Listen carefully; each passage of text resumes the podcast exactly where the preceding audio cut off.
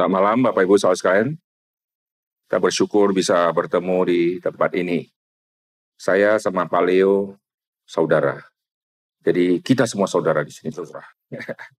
Pak Leo punya istri, punya adik, itu istri saya. Jadi gimana cara panggil saudara ya? Saya kadang bingung cara panggilnya gimana gitu ya. Pokoknya kita saudara gitu ya.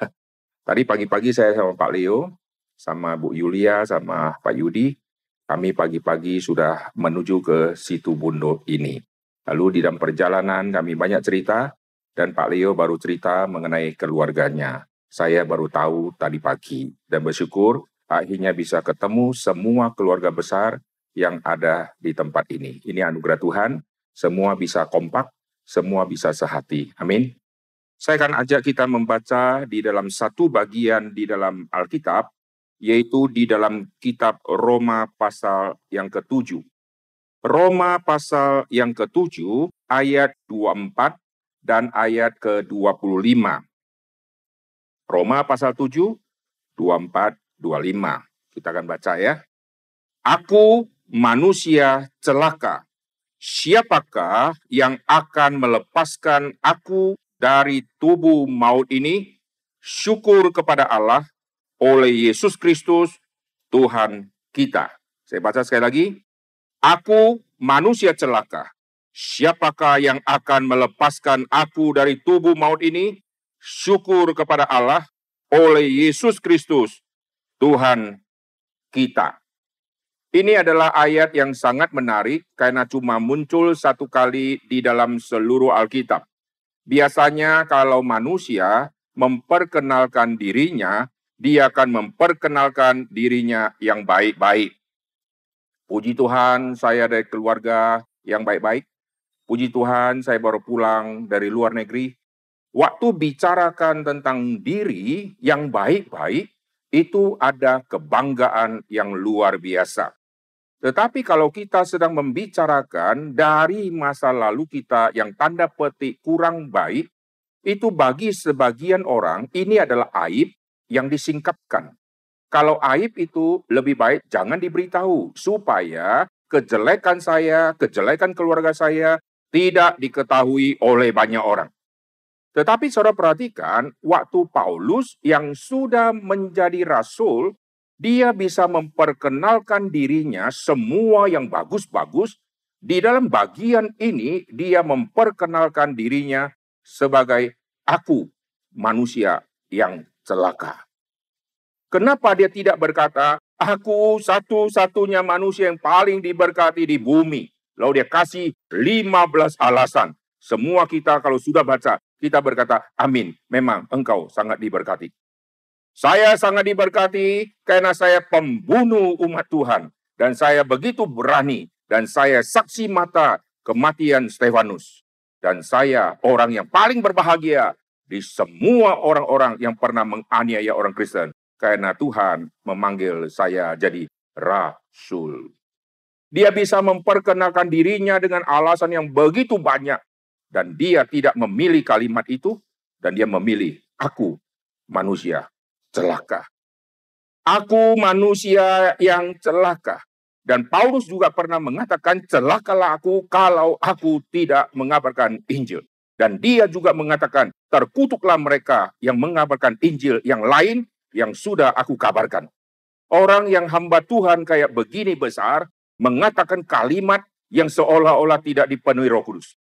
Banyak orang-orang menangkap kalimat-kalimat hamba Tuhan kalau sedang kritik, kalau sedang berkata kalimat yang tanda petik negatif, tidak ada roh kudus di dalam hatinya. Siapa yang bilang? Saudara perhatikan di dalam Alkitab, kalimat-kalimat yang kasar justru keluar dari hamba-hamba Tuhan yang sungguh-sungguh dipakai Tuhan. Muncul kalimat, engkau keturunan ular beludak. Kalimat mana yang lebih kejam, saudara? Engkau tikus liar, masih mending. Engkau ular beludak. Wah, kalimat ini sangat keras. Yohanes Pembaptis katakan kalimat yang keras itu. Bapamu iblis. Kalimat ini keluar dari Tuhan Yesus. Celakalah kamu, hai ahli-ahli Taurat. Celakalah, celakalah, celakalah. di dalam Matius pasal ke-23 itu. Saudara perhatikan kalimat-kalimat yang tanda petik negatif justru keluar dari orang-orang yang sangat beriman di Alkitab dan justru keluar dari mulut Tuhan Yesus. Sekarang orang-orang dikacaukan oleh ajaran-ajaran. Kalau hamba Tuhan marah, hamba Tuhan menegur, hamba Tuhan mengatakan kalimat yang bagi orang negatif, ini tidak dipenuhi roh kudus. Saudara perhatikan waktu Petrus khotbah di hari Pentakosta. Dia khotbah dengan begitu keras. Yesus yang adalah keturunan daripada Yusuf, Yesus orang Nazaret telah kamu bunuh. Dia tidak berkata dengan kalimat lembut, Yesus itu kamu pindahkan dari dunia ini ke dunia yang lain. Dengan kalimat halus dan lembut, tidak ada itu. Yesus itu kamu bunuh. Tapi Allah bangkitkan dia. Dan kalimat itu begitu keras.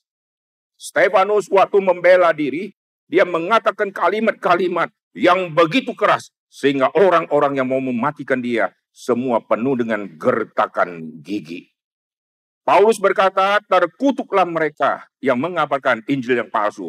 Kalau ada malaikat yang kabarkan Injil palsu, dia juga terkutuk. Bayangkan, dia kutuk yang ada di bumi, dia kutuk yang ada di dunia roh. Siapa yang berani mengutuk yang ada di dunia roh? Ini Paulus lakukan. Terkutuklah, meskipun dia malaikat, kabarkan Injil palsu, tidak peduli, dia terkutuk. Wah kalimat ini luar biasa. Dan ayat yang tadi kita baca di Roma pasal yang ketujuh, celakalah aku. Kenapa dia bicara, aku ini manusia yang celaka? Karena dia sadar bahwa manusia yang ada di bumi, yang Tuhan cipta ini, mempunyai keinginan yang baik, keinginan untuk melakukan yang baik, tetapi selalu gagal. Di dalam diriku ada dua yang terus terjadi. Apa yang kuinginkan, aku ingin baik. Aku ingin melayani Tuhan. Aku ingin berbuat baik. Aku ingin ingin semua yang baik-baik. Aku ingin. Tetapi setiap kali kalau sudah lakukan, yang jahat yang kulakukan. Jadi apa yang aku tidak ingin, itu yang jahat. Tapi waktu aku lakukan, justru yang aku tidak ingin lakukan, itulah yang selalu kulakukan. Kalimat ini bukan hanya pergumulan daripada Paulus, tetapi pergumulan seluruh umat manusia yang tidak bisa lepas dari keinginan yang jahat yang selalu dilakukan oleh manusia. Kita setiap pagi bangun, kita sadar, hari ini saya mau lebih baik dari hari kemarin. Ya saya begitu kan? Saya dulu melakukan kesalahan, sekarang saya tidak mau lakukan kesalahan lagi. Tetapi nanti hari yang kita janji mau lakukan yang baik, sampai malam tetap sama tidak melakukan yang baik. Karena selalu mau melakukan yang baik, yang jahat itu yang selalu muncul. Kita kalau dengar firman Tuhan, firman Tuhan menegur kita untuk kita akan melayani Tuhan dan komitmen yang baru. Dan kita nangis di hadapan Tuhan, Tuhan mulai hari ini, saya mau sungguh-sungguh belajar Alkitab. Seminggu kemudian, gereja mengumumkan, kita akan studi Alkitab. Hadirilah hari Rabu. Saat itu adalah jawaban dari keinginan kita. Saya mau belajar firman Tuhan lebih giat lagi. Lalu jawabannya muncul. Gereja mengumumkan. Ada pembinaan, ada pelatihan, ada pembelajaran. Saat dia dengar, dia langsung mengabaikan. Dia tidak hafal dia tidak ingat tanggal itu dan hari di mana terjadi. Dia ada di kota lain, dia sedang sibuk, padahal dia sudah janji mau belajar firman Tuhan. Saya mau belajar melayani Tuhan. Janjinya luar biasa. Begitu tawaran. Ibu, ibu bisa melayani di minggu keempat, bulan sekian, sebagai asyir. Aduh, enggak bisa. Enggak bisa saya. Jangan saya. Saya belum layak yang lain saja. Padahal sudah komit mau melayani Tuhan, saudara. Kita dengar firman Tuhan tentang harus sabar. Lalu kita sadar saya kurang sabar. Maka waktu dengar firman Tuhan, kita berjanji, Tuhan mulai keluar dari ruangan ini, saya akan sabar. Begitu keluar dari ruang kebaktian, mobil kita disenggol sama jemaat yang lain. Lalu kita buka pintu, setan kau. Wah, padahal baru janji di dalam gereja lalu ujian muncul, dia langsung gagal. Apa yang kuingini yang baik, justru itu yang tidak kulakukan. Apa yang tidak ingin kulakukan yaitu yang jahat, justru itulah yang selalu aku lakukan. Aku manusia celaka. Siapa orang yang bisa lolos dari rohani kayak begini? Saya bisa lolos dari semua ini. Saya bisa lolos berarti saya rohani sangat tinggi. Paulus yang rohani sangat tinggi dia terus bergumul di dalam hal ini. Maka Paulus pernah mengatakan, aku melatih diriku. Latih diri untuk apa? Untuk sampai nanti dia mencapai level yang luar biasa. Waktu aku kabarkan Injil, jangan Injilnya bagus, karena firman Tuhan bagus, maka Injil diterima, saya yang kabarkan, saya yang ditolak. Dia mau Injil yang kukabarkan bagus, Injil diterima dengan bagus. Tapi saya manusia celaka ini, saya manusia jahat ini, jangan sampai ditolak. Karena apa yang kusaksikan adalah Injil yang merubah. Kalau Injil yang merubah aku sampaikan, saya sendiri belum alami perubahan, saya ditolak, Injilnya diterima. Aku malu. Dan dia melatih diri. Jangan sampai Injil yang mempunyai khasiat yang luar biasa, yang akan merubah manusia, tapi yang aku yang sedang beritakan tidak merubah aku yang memberitakan, maka aku melatih diriku. Orang yang kayak Paulus, orang yang sudah sangat mahir dan sangat rohani. Dan waktu dia berkata, aku manusia celaka. Ada komentari yang mengkaitkan bagian itu dengan bagaimana orang-orang zaman dulu disiksa dan ditangkap dan dibelenggu. Zaman dulu katanya di dalam kerajaan Romawi, mereka pernah mengerjain orang-orang tawanan dengan begitu kejam. Yaitu kalau saya seorang tawanan, saya diikat dengan mayat, saudara. Jadi mayat itu berhadapan muka dengan muka dengan saya, dan saya tidak bisa lepas karena saya diikat bersama-sama dengan dia. Coba bayangkan, saya nafas, hidung sama hidung dia nempel. Ngeri tidak? Saya manusia celaka. Siapakah yang bisa melepaskan aku dari tubuh maut ini? Maka apa yang Paulus katakan, dia katakan berdasarkan background, mengerikan luar biasa. Aku ke kiri, yang mayat itu ikut ke kiri. Aku ke kanan, yang mayat itu ikut ke kanan. Ada belenggu yang mempersatukan setiap kami. Dan saya tidak mungkin bisa lepas dari dia. Kecuali ada yang melepaskan Lalu yang melepaskan bukan penjaga di dalam penjara. Yang melepaskan bukan yang memegang kunci membebaskan saya sama mayat. Tapi dia langsung kaitkan syukur kepada Allah yang membebaskan aku. Syukur kepada Kristus Tuhan kita yang membebaskan aku. Jadi dia kaitkan apa yang terjadi di masa penghakiman dan penghukuman seorang tahanan diikatkan dengan mayat Lalu dengan diri manusia yang sekarang bebas, tetapi sesungguhnya ada mayat yang tidak terlihat, yang selalu ada di depan kita. Aku manusia celaka. Siapakah yang akan melepaskan aku dari tubuh maut ini? Seolah-olah bayangan ini tidak bisa hilang dari ingatan manusia dan dia terus mengikuti manusia. Maka aku ingin yang baik. Aku tidak mau jahat lagi. Tetapi nanti yang jahat, itulah yang kulakukan. Bayangkan kalau hidup kita, di depan muka kita ada satu mayat yang terus ikut kita. Ngeri tidak? Ngeri ya? Orang hidup saja di depan kita, enek saudara.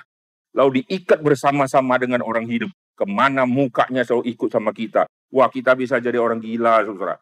Ini mayat yang mukanya nggak tahu sudah seperti apa, yang aromanya nggak tahu sudah seperti apa, yang busuknya sudah seperti apa kita tidak tahu, dan itu terus menempel bersama-sama dengan kita. Aku manusia celaka. Dia sadar hidupku akan menuju kepada kematian yang kayak begini. Hidupku akan rusak seperti ini. Hidupku akan menjadi mayat yang seperti ini. Siapakah yang bisa melepaskan aku? Cepat atau lambat aku akan menuju kepada maut. Sedangkan aku masih bergumul ingin layani Tuhan dengan lebih baik. tetapi selalu gagal. Kalau gagal, gagal, gagal, gagal, maka waktu aku berjumpa dengan Tuhan, aku akan masuk di penghakiman Tuhan yang begitu mengerikan. Tapi syukur dia mengatakan kalimat ini, Tuhan masih memberikan kepada dia anugerah untuk dia lewati hari-hari depan karena Tuhan mau memakai dia menjadi berkat yang luar biasa. Saya percaya kalau saya sebagai Saulus, saya pasti memikirkan hari di mana terang Kristus menerangi saya. Saulus, Saulus, mengapa engkau menganiaya aku? Kalau aku jadi Saulus, saya langsung bayangkan hari itu kalau nyawa saya diambil, saya belum diselamatkan. Saya ke mana? Dapatkah saya menghadap tata pengadilan Tuhan? Saya percaya itu kengerian yang luar biasa. Jikalau Tuhan langsung mencabut nyawanya si Saulus pada saat Yesus menerangi hatinya itu. Tapi Tuhan masih memberikan dia kesempatan, hanya kasih dia buta sementara. Setelah matanya alami buta dan nanti dia melek. Di situlah dia melihat seluruh dunia dan melihat orang Kristen dengan kacamata yang sudah berbeda.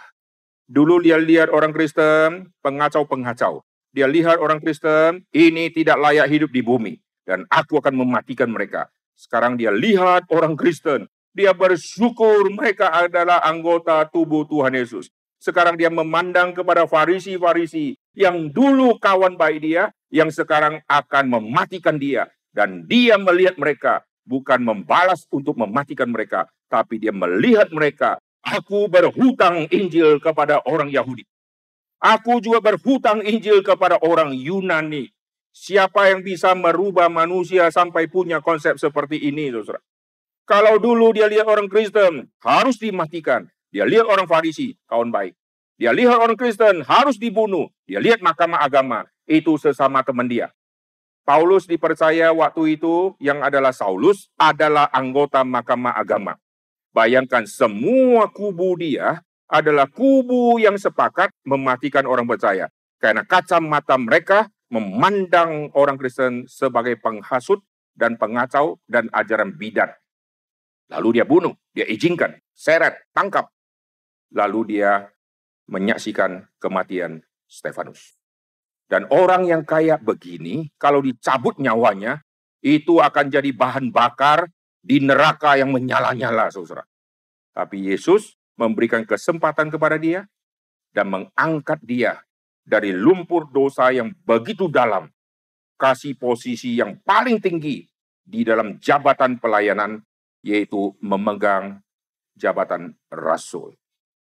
Dari lumpur yang sangat dalam, sekarang menduduki posisi sebagai rasul, dan dia tidak pernah GR, dan dia selalu merasa, aku tidak layak. Orang kalau merasa tidak layak, ada sisi baiknya, tapi ada sisi bahayanya. Paulus merasa dirinya tidak layak, ini sangat baik. Tapi kalau kita merasa diri tidak layak, bagi saya banyak yang tidak baik. Kenapa? Karena waktu kita merasa aku tidak layak, artinya saya tolak semua pelayanan. Paulus lain, aku tidak layak. Semakin giat dia melayani Tuhan. Banyak orang melayani di gereja, lalu kenapa tidak melayani lagi? Aku tidak layak. Aku masih banyak dosa. Sudah tahu diri tidak layak, sudah tahu diri banyak dosa, lalu akhirnya bagaimana? Stop semua pelayanan. Paulus berkata, di antara semua manusia berdosa, aku yang paling berdosa. Lalu dia stop semua pelayanan? Tidak. Malah dia tambah rajin. Misi kedua, makin jauh, makin jauh, makin jauh. Maka kalau berkata tidak layak, harus mengikuti teladan daripada Saulus. Setelah mengatakan, lalu bangkit, lalu melayani. Lebih heran lagi. Orang zaman sekarang berkata, tidak layak, artinya jangan pilih saya, saya tidak mau terlibat lagi. Itu ngacok, tahu tidak layak, tetapi akhirnya nyaman di dalam ketidaklayakan untuk tidak mau dirubah lagi oleh Tuhan. Paulus tidak pernah bangga bahwa dia adalah orang yang paling hebat. Meskipun waktu dia bersaksi, aku tidak kalah dari semua rasul. Dia saksikan itu bukan diam kesombongan, dia mau menyatakan kalau aku mau bermegah, aku punya modal. Aku kalau listkan semua kehebatanku, aku punya modal untuk bermegah. tetapi aku tidak akan bermegah selain kesukaran yang kualami. Aku keturunan dari Abraham. Aku disunat pada hari ke-8. Aku kerap kali mengalami bahaya maut. Aku kalau liskan semua kehebatan pengalaman pelayanan, aku melampaui semua rasul. Tetapi aku tidak akan bermegah di dalam semua kelebihan yang pernah ku alami. Aku akan bermegah. Aku bukan bermegah, saya dari Tarsus. Aku bukan bermegah, aku Gamaliel yang jadi dosenku. Aku tidak akan bermegah dari mazhab Farisi yang paling keras. Aku akan bermegah di dalam banyaknya penderitaan yang ku alami di dalam Kristus. Kalau penderitaan yang dialami rasul-rasul lain, semua ringan. Yang Paulus yang paling berat. Karena paling banyak dia menuju provinsi-provinsi, kota-kota. Maka penganiayaan, ancaman lebih banyak dia alami daripada semua rasul. Dan secara penganiayaan, dia boleh dikatakan kurang disertai Tuhan menurut kacamata manusia. Orang yang banyak gangguan pelayanan pasti kurang diberkati Tuhan. Kalau yang sedikit pelayanannya sedikit diganggu, oh ini pasti diberkati Tuhan. Kalau konsep itu benar, berarti semua rasul yang lain selain Paulus, mereka sangat diberkati Tuhan. Karena mereka alami penganiayaan lebih sedikit daripada Paulus. Tapi Paulus justru bermegah di dalam penderitaan ini. Dan dia tahu, makin saya menderita, bukan berarti Tuhanku mengutuk aku. Orang Yahudi punya konsep, kalau Tuhan sudah tidak di pihak kita, kita akan dihajar di bumi. Karena Tuhan tidak turun tangan membantu kita. Tuhan tidak datangkan tula untuk musuh-musuh kita. Tuhan biarkan kita sengsara. Orang Yahudi punya konsep itu. Dan Paulus tidak ikuti pikiran Yahudi itu. Makin dia kesulitan, makin dia bermegah, boleh menderita bersama-sama dengan Kristus. Nah orang yang kaya begini, orang yang sungguh-sungguh rohani. Sadar diri tidak layak, lalu terus maju melayani. Sadar diri adalah orang hebat, tapi tidak pernah membanggakan diri orang hebat, dan bahkan dia memaparkan semua kesulitan dia yang akan menurunkan derajat kerasulan dia. Rasul disertai Tuhan, rasul diurapi Tuhan, rasul dijaga Tuhan. Mengapa lu ditangkap? Kok Tuhan tidak turun tangan? Engkau pasti berdosa sehingga Allah tidak menyertai engkau. Oh, dia tidak peduli. Justru aku bisa mencicipi penderitaan di dalam Kristus. Itulah kemegahan yang harus aku megahkan. Dan sebelum mencapai level iman yang luar biasa itu, di dalam Roma pasal ke-7 dia pernah mengatakan, Aku manusia celaka. Kenapa kita diam pelayanan gagal? Karena lupa kalimat, aku manusia celaka. Kita pelayanan selalu merasa aku berhasil, aku berhasil, aku yang paling berbahagia di dalam jajaran anak-anak Allah. Maka rusaklah pelayanan kita. Kita selalu pelayanan, selalu merasa diri saya mampu. Karena saya bisa, maka saya dipercayakan. Paulus berkata tidak. Aku yang paling berdosa. Aku manusia celaka.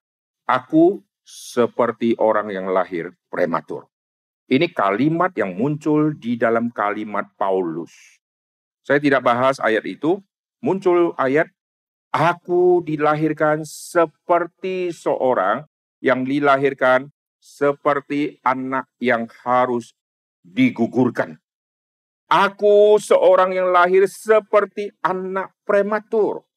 Wah kalimat ini menarik kalau seorang pelajari bahasa asli, dia mengkaitkan dirinya, aku ini tidak layak, aku di prematur. Orang prematur tidak sempurna. Tetapi orang yang prematur ini dijaga Tuhan, dijaga Tuhan, dilindungi Tuhan sampai akhirnya dewasa dipanggil menjadi rasul dan dia begitu hormat kepada Tuhan karena dia yang harusnya dari kecil sudah dihabisi, dari kecil tidak layak hidup karena prematur.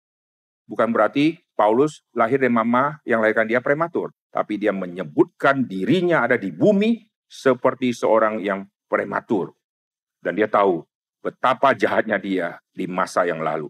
Dia tahu baik dia tahu baik, tetapi yang jahat yang kulakukan. Siapa yang dapat melepaskan aku dari tubuh maut ini? Saya akan baca sekali lagi di ayat ke-25 pasal yang ke-7. Syukur kepada Allah oleh Yesus Kristus Tuhan kita.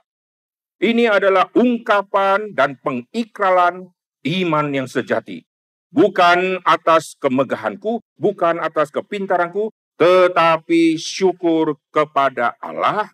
Allah yang mana? Yesus Kristus. Yesus Kristus yang mana? Tuhan kita. Wah, langsung to the point, saudara. Tidak ada kalimat sembunyi-sembunyi. Bersyukur kepada Allah. Allah yang mana? Bersyukur kepada Tuhan. Tuhan yang mana? Saudara percayalah kepada Tuhan. Tuhan yang mana? Agama-agama lain juga ada konsep Tuhan. Tuhan yang mana? Bersyukurlah dan percayalah kepada Tuhan, koma, Yesus, koma, Juru Selamat, koma, satu-satunya, koma. Tuhan kita langsung clear, tidak ada dobelnya. Amin. Keberanian mengungkapkan siapakah Kristus dan identitas Kristus ini sangat perlu untuk kita ikrarkan. Karena Kristuslah yang membebaskan kita. Setelah tubuh maut ini dibebaskan, barulah kita leluasa untuk melayani dan tidak dibayang-bayangi oleh bahaya kematian. Paulus menghadapi kematian bukan lagi dibayang-bayangi oleh ketakutan, tetapi menghadapi kematian dengan sikap kemenangan. Aku telah mencapai garis akhir. Kematian akan tiba, padahal dia belum mati.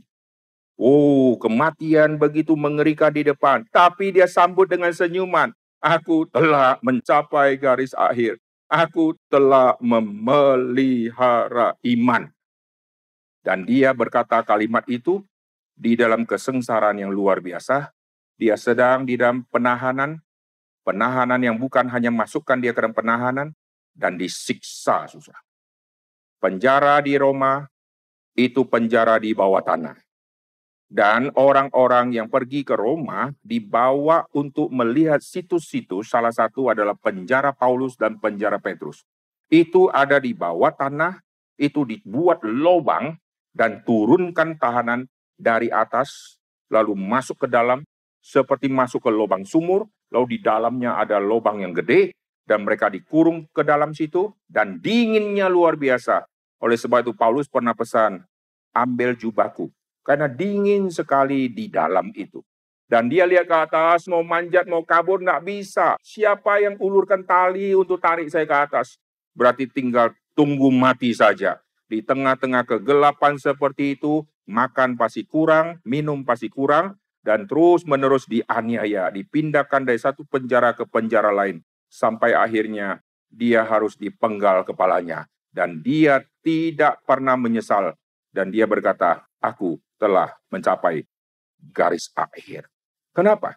Karena bayang-bayang maut ini sudah dibebaskan, sudah dihilangkan oleh Kristus, dan sekarang dia melayani Tuhan dengan hati yang tertuju kepada Tuhan, yang baik, yang harus aku lakukan, aku sudah selesaikan. Maka dia berkata, aku telah mencapai garis akhir. Berarti dia bergumul, bergumul, bergumul, bergumul. Dia menang, saudara. Kita sering bergumul, kita tahu yang baik. Oke, hari ini kita gagal. Kita bergumul lagi, sudah 15 tahun, masih gagal. Sudah mau mati, hari terakhir mau mati. Aduh, aku menyesal, aku belum bisa. Masih gagal, saudara. Paulus lain, dia bergumul. Tapi akhirnya dia lepas, dan dia bisa menyongsong hari kematian dengan tidak dibayang-bangi oleh maut, dan dia berani dengan mata nanti menyaksikan Allah muka dengan muka. Dan dia berkata, mahkota kebenaran telah tersedia bagiku. Wah, harap kita hidup bisa seperti Paulus. Tidak usah 100%, 90% bisa seperti Paulus. Sudah sukacita besar, saudara. Jikalau Paulus bermisi di dalam misi dia hanya sampai ke Roma, waktu dia diutus oleh Tuhan di dalam penjara, saya percaya itu utusan. Kalau tidak, tidak mungkin Tuhan memakai cara penjara. Lalu dia akhirnya sampai ke Roma. Semua rute dia begitu mengerikan. Kalau kita bisa 90% yang Paulus lakukan, sudah sukacita besar. Dia melayani begitu banyak jiwa-jiwa yang dia dapatkan. Kalau kita bisa 80% saja sukacita besar. Tapi masalahnya berapa persen yang kita adopsi dari Paulus? Berapa persen? pengertian firman dari Paulus begitu dalam. Berapa persen yang kita dapat dari Paulus? Maka layakkah kita disebut anak Tuhan? Layakkah kita disebut orang Kristen? Pengertian firman kurang bertambah, pelayanan kurang rajin, pergumulan hidup dan baik, selalu yang tidak baik yang menang. Lalu kesempatan melayani kita tolak, umur makin lama makin tua. Dan kita masih bersuka cita. Puji Tuhan, Yesus menyelamatkan aku. Menyelamatkan untuk apa? Menyelamatkan untuk terus hidup diam kegagalan? Tidak. Syukur kepada Allah. Tuhan Yesus. Tuhan kita. Saat itu dia akan melayani Tuhan dengan tidak pernah ada hambatan apa pun. Karena maut telah dikalahkan. Maka Pauluslah yang berkata, Hai maut, di manakah sengatmu? Maut telah ditelan di dalam kemenangan. Ditelan di dalam kemenangan Kristus. Maka dia masuk ke negeri-negeri, ke provinsi-provinsi, bahaya maut menunggu dia di depan. Dia tidak pernah takut karena maut telah dikalahkan. Kau mau bunuh aku? Jikalau Tuhan tidak mengizinkan aku mati dengan cara itu, tidak mungkin aku mati. Aku akan karam kapal. Kapal mungkin tenggelam. Karena orang di kapal semua sudah ketakutan. Tapi Paulus percaya kita akan selamat. Karena dia tahu aku tidak mungkin mati di atas kapal dan tenggelam. Dan iman dia luar biasa. Dan betul semua orang di kapal akhirnya selamat. Nanti mereka terdampar di Malta. Dan dia tahu kematian dia di depan begitu mengerikan. Darahku tercurah. Berarti bukan tenggelam. Kalau tenggelam, darah nggak tercurah. Perutku kebanyakan air, nah itu tenggelam. Tapi darah tercurah berarti melalui siksaan. Dan orang seperti ini dia tahu. Kalau ajalku belum saatnya tiba, aku tidak mungkin mati. Kalau sudah saatnya tiba, Aku pengen perpanjang pun sudah tidak bisa. Dan aku sudah siapkan diriku untuk menyambut hari itu tiba. Bagaimana dengan kita, saudara? Tadi kita dengar kesaksian bagaimana armahum Kiantoro waktu masih belum percaya Tuhan ada di dunia-dunia yang ngeri-ngeri, mempelajari semua tipuan-tipuan setan, yang seolah-olah memberikan satu kuasa luar biasa. Bisa punya ilmu kebal, ajarin orang dapat ilmu kebal. Setelah kebal mau ngapain? Dulu ada orang yang katanya kebal. Wah, ke mana-mana dia buka baju. Ayo, tusuk, tusuk, tusuk. Memang pisau tidak mempan. Karena kebanyakan buka baju. Suatu saat dia minta mamanya kerokin. Masuk angin dia. Buka baju, oh gagah, aku kebal, kebal. Lu kebal dengan pedang, pisau, lu kena masuk angin, kerok, sampai teriak aduh sakit, sakit. Kepada golok lu kebal, kepada koin 100 perak, lu teriak sampai histeris-histeris. Apakah itu tidak kontradiksi? Mestinya koin dipakai untuk kerok, bengkok semua koin, betul nggak? Karena hebatnya tubuhku. Lalu saudara dikerok, senyum. Lagi mah, lagi ma, sampai berdarah, masih tidak rasa. Lagi ma, lagi ma. Itu baru kebal, baru hebat. Tapi dikerok, aduh, ah, aduh, aduh kesakitan. Dicubit saja kesakitan. Itu ilmu kebal apa? Itu semua tipuan-tipuan dari setan. Puji Tuhan, anggota keluarga akhirnya satu persatu dimenangkan. Dan Bapak Armahum Kiantoro juga akhirnya dimenangkan. Dan apa yang kita saksikan hari ini, Tubuhnya terbaring di sini, tetapi jiwanya bersama-sama dengan Tuhan. Amin. Jiwanya sedang bersama-sama dengan Tuhan. Tubuh akan rusak. Tubuh tidak berguna lagi di bumi dan akan ditelan oleh bumi, akan dikuburkan. Tapi jiwa tidak mungkin ditelan di dalam kematian. Karena jiwa Tuhan kembalikan kepada Tuhan yang milik Tuhan kembali kepada Tuhan. Yang milik bumi, tubuh dari debu tanah, kembali ke bumi. Puji Tuhan. Kita sekarang sedang on the way menuju ke tempat armahum Pak Kiantoro. Kita sedang on the way ke sana, saudara. Siapkan hati, Karena di sana kita berjumpa dengan Tuhan. Di sana kita berjumpa dengan yang akan menghakimi setiap kita. Apakah kita berkata seperti Paulus, aku telah mencapai garis akhir, atau kita berkata, aku belum mulai. Kalau kita berkata, aku belum mulai, aku belum selesai, hari ini kita berjanji, mulai melangkah dan selesaikan di dalam waktu yang Tuhan sudah tetapkan. Amin. Jangan tunda-tunda lagi, karena kita sedang on the way. Mari kita berdoa. Bapak di surga, kami berterima kasih untuk firman Tuhan yang sudah kami dengarkan ini. Kami bersyukur catatan diam Alkitab, bagaimana Paulus yang dari yang jahat, Tuhan rubah menjadi seorang yang luar biasa dipakai Tuhan, dari yang takut menghadapi maut, akhirnya tidak pernah takut alami maut, dari yang tidak tahu arah hidup, akhirnya mengetahui arah hidup untuk seumur hidup melayani Tuhan Yesus.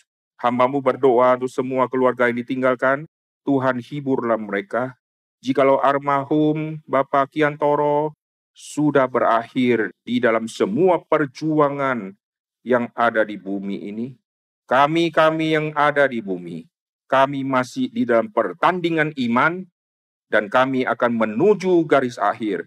Oleh sebab itu, beri kepada kami kekuatan untuk kami melangkah, memelihara iman, dan berbuah di hadapan Tuhan, dan mengejar semua ketinggalan, supaya kami berani menghadap wajah Tuhan. Jikalau hari Tuhan itu tiba, Tuhan memanggil kami kembali, kami tidak takut lagi. Kami akan menghadap Tuhan dengan ucapan syukur karena apa yang Tuhan perintahkan kepada kami di bumi. Kami sudah selesaikan dengan baik. Beri kepada kami kekuatan ya Tuhan, karena kami sedang on the way. Ada yang akan cepat, akan ada yang lambat untuk tiba di destinasi akhir hidup kami. Tapi Tuhan yang akan berbelas kasihan, memberi kemampuan kepada kami. Jikalau waktu hidup kami sisa sebentar, biarlah diam waktu hidup yang singkat ini, kami bisa terus berbuah, terus mengejar, sehingga kami bisa memperbaharui apa yang kurang yang sebelumnya kami sudah lalai itu. Dengar doa kami ya Tuhan, hiburlah semua yang berduka. Dalam nama Tuhan Yesus, kami berdoa. Amin.